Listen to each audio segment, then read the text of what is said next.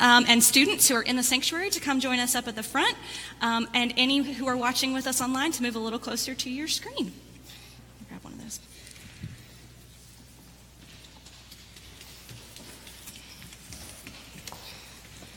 All right, as you come forward, you can go ahead and grab one of these tags. There's one for everybody. I think I've seen one of these before. You've seen something like that before, yeah. The church, Okay. Once you get once you get a tag, you can have a seat. Thank you. All right. So today we're going to be blessing our new school year and we're going to be praying for everybody who's going back to school. Raise your hand if you've already started school for the new year. Raise your hand. Yeah. Raise your hand if you still got a, a, a little more time before you start school. You still got a few days or a few weeks? Yeah. So some of us are started, some of us are still getting ready. And going back to school sometimes has big feelings, right? And they may be different for each person. Some people may be some people may be nervous, but some may be happy, and some may be excited or curious or maybe frustrated because summer is over, um, or whatever. But whatever feelings you might be feeling, or even all of them at the same time, God goes with us, right?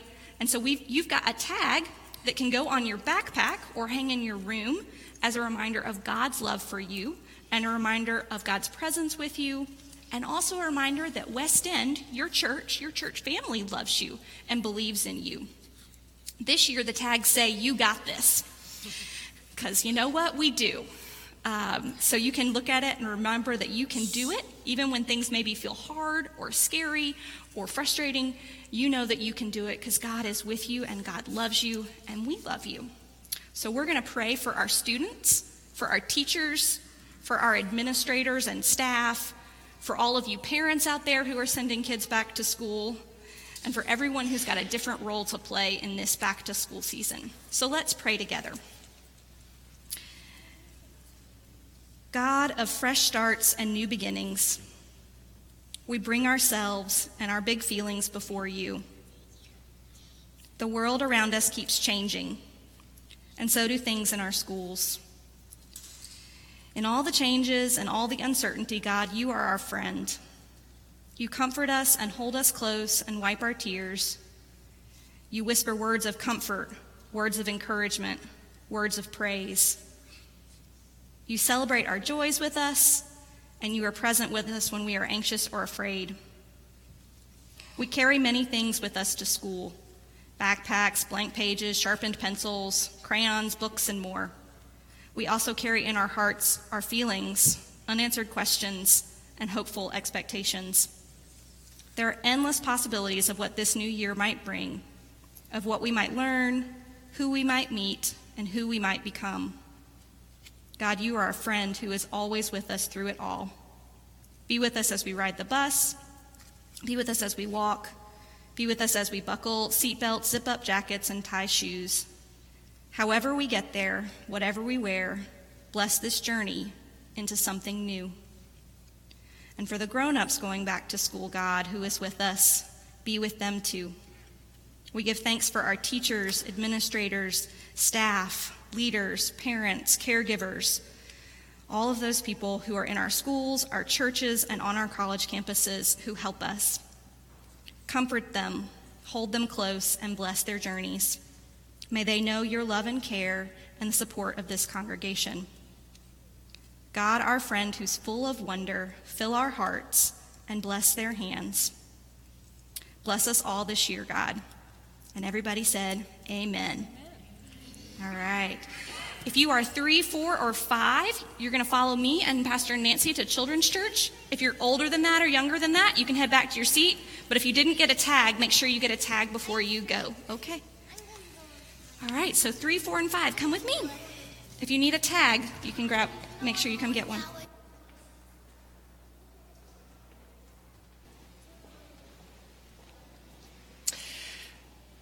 Was a little older than these children, maybe around 11 or 12, when I first fell in love with Steve Martin.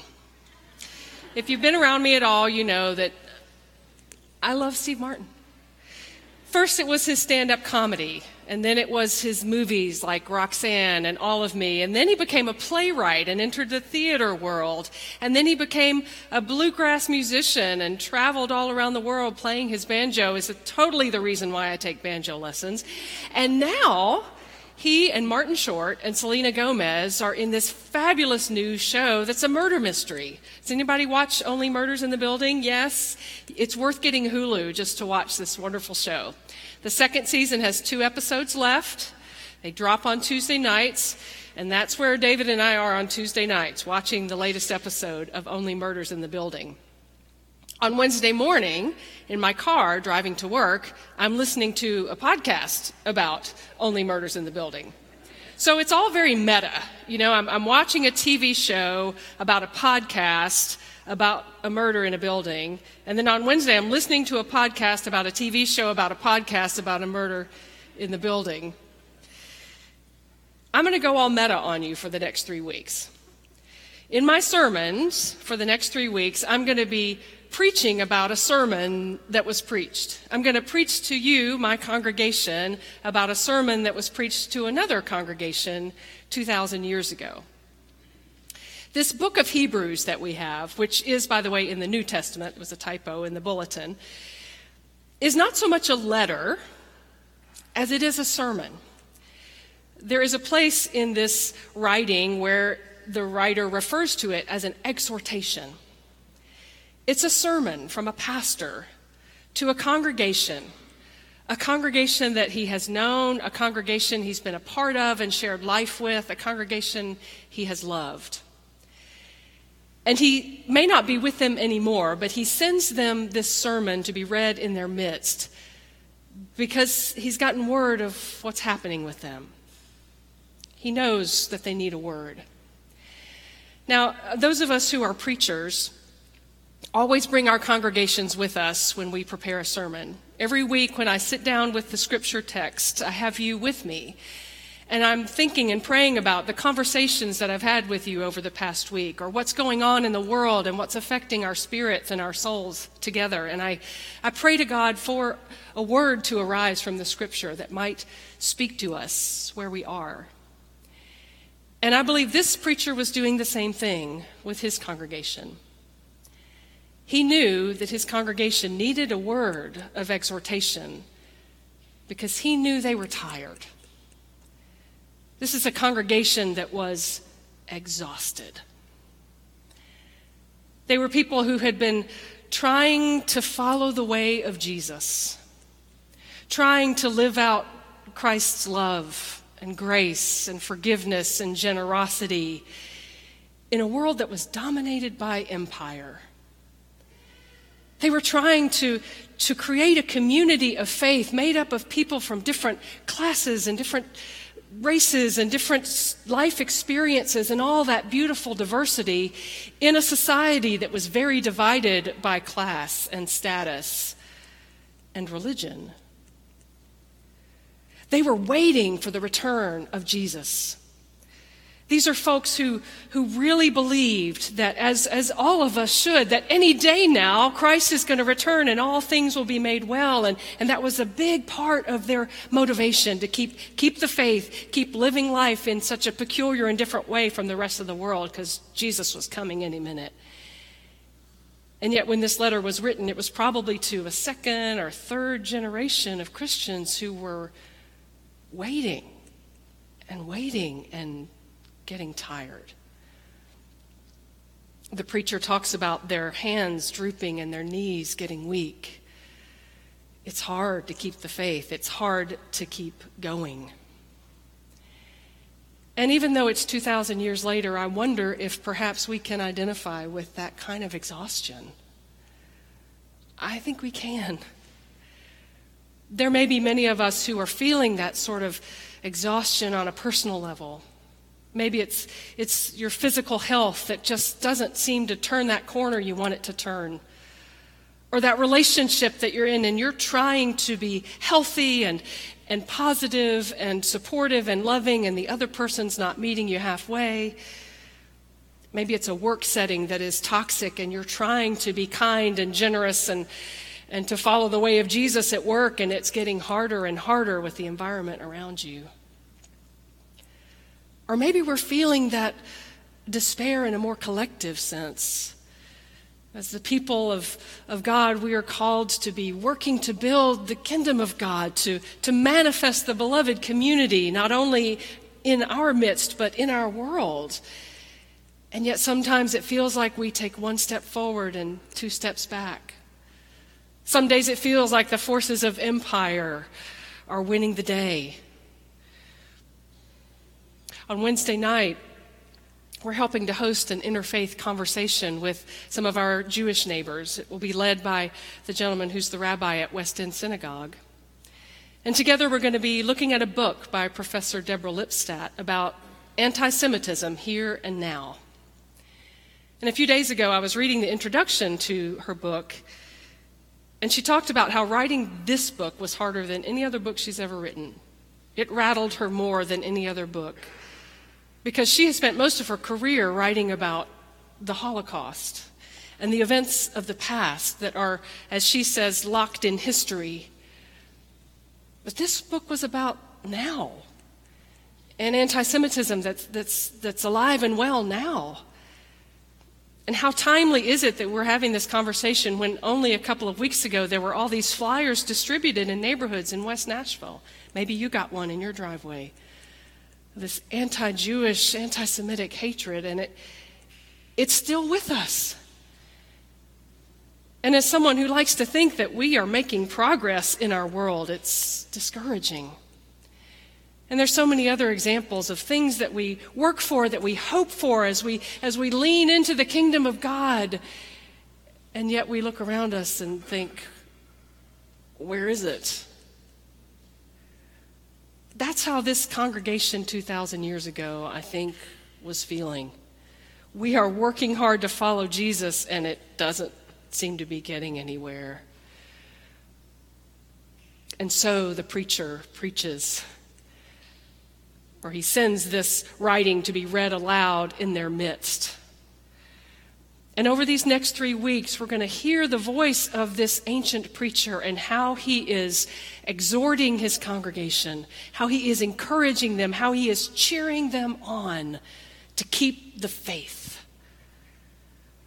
How he does it in our text this morning is by pointing to the stories of their ancestors. Specifically, we hone in on Abraham but he does this whole litany of the faithful who have gone before. He reminds them that Abraham and Sarah were called to be the ancestors of a great nation. They were chosen by God to be the, the parents of this particular chosen people who would be led to a new land, and through them, all the nations of the earth would be blessed. Abraham and Sarah had their part to play in God's great story of salvation, God's great work of redemption, and how they were faithful, how they left where they lived without knowing where they were going, and how they died before the promise was fulfilled. When they died, they had one child, Isaac, Abraham and Sarah together. And yet God had promised descendants that would number the stars in the sky. But they believed in the promise, even though they didn't see the multitudes of descendants, even though they didn't fully inhabit the vision that God had placed before them, they kept the faith because they knew God's dream. The preacher says that Abraham and Sarah knew that they were citizens of God's kingdom that they were on their way to a better country, a heavenly one. And that gave them what they needed to take one faithful step after the next. Do you find that encouraging? Do you find that inspiring? To remember and to know that the fulfillment of the kingdom of God is not up to you and it's not up to me. That we are one piece of God's great story, the great work that God is doing in creation. We have our part to play. And then we are called to have faith that God will do the work far beyond our little span of life. The preacher reminds the congregation that faith is the assurance of things hoped for, the conviction of things not yet seen. And so we gather in this time together every week. And we hear the scriptures and we sing the songs and we're reminded of the kingdom of God that is being manifest in our midst. We're reminded of that day that the prophets spoke of, we heard last week. We're reminded of that vision when every tear shall be dry, when the wolf shall lie down with the lamb, when people will beat their swords into plowshares, when justice shall roll down like waters and righteousness like an ever flowing stream. And we may not see that all fulfilled with our own human eyes in our lifetime. But thanks be to God, we have a part to play. And God uses us to share the dream and to work toward it. So today we remember those ancestors in the faith who weren't perfect, by the way. If we go back to the book of Genesis, we see Abraham and Sarah made lots of mistakes on the way. They had doubts, they wandered off the path, but God used them anyway. So, my friends, God wants to use you and wants to use me in the great work that God is doing. May we keep the faith. May we come here every Sunday and cheer one another on to run the race with faith, knowing that across the finish line is a better country, a new land where all of us belong. Thanks be to God.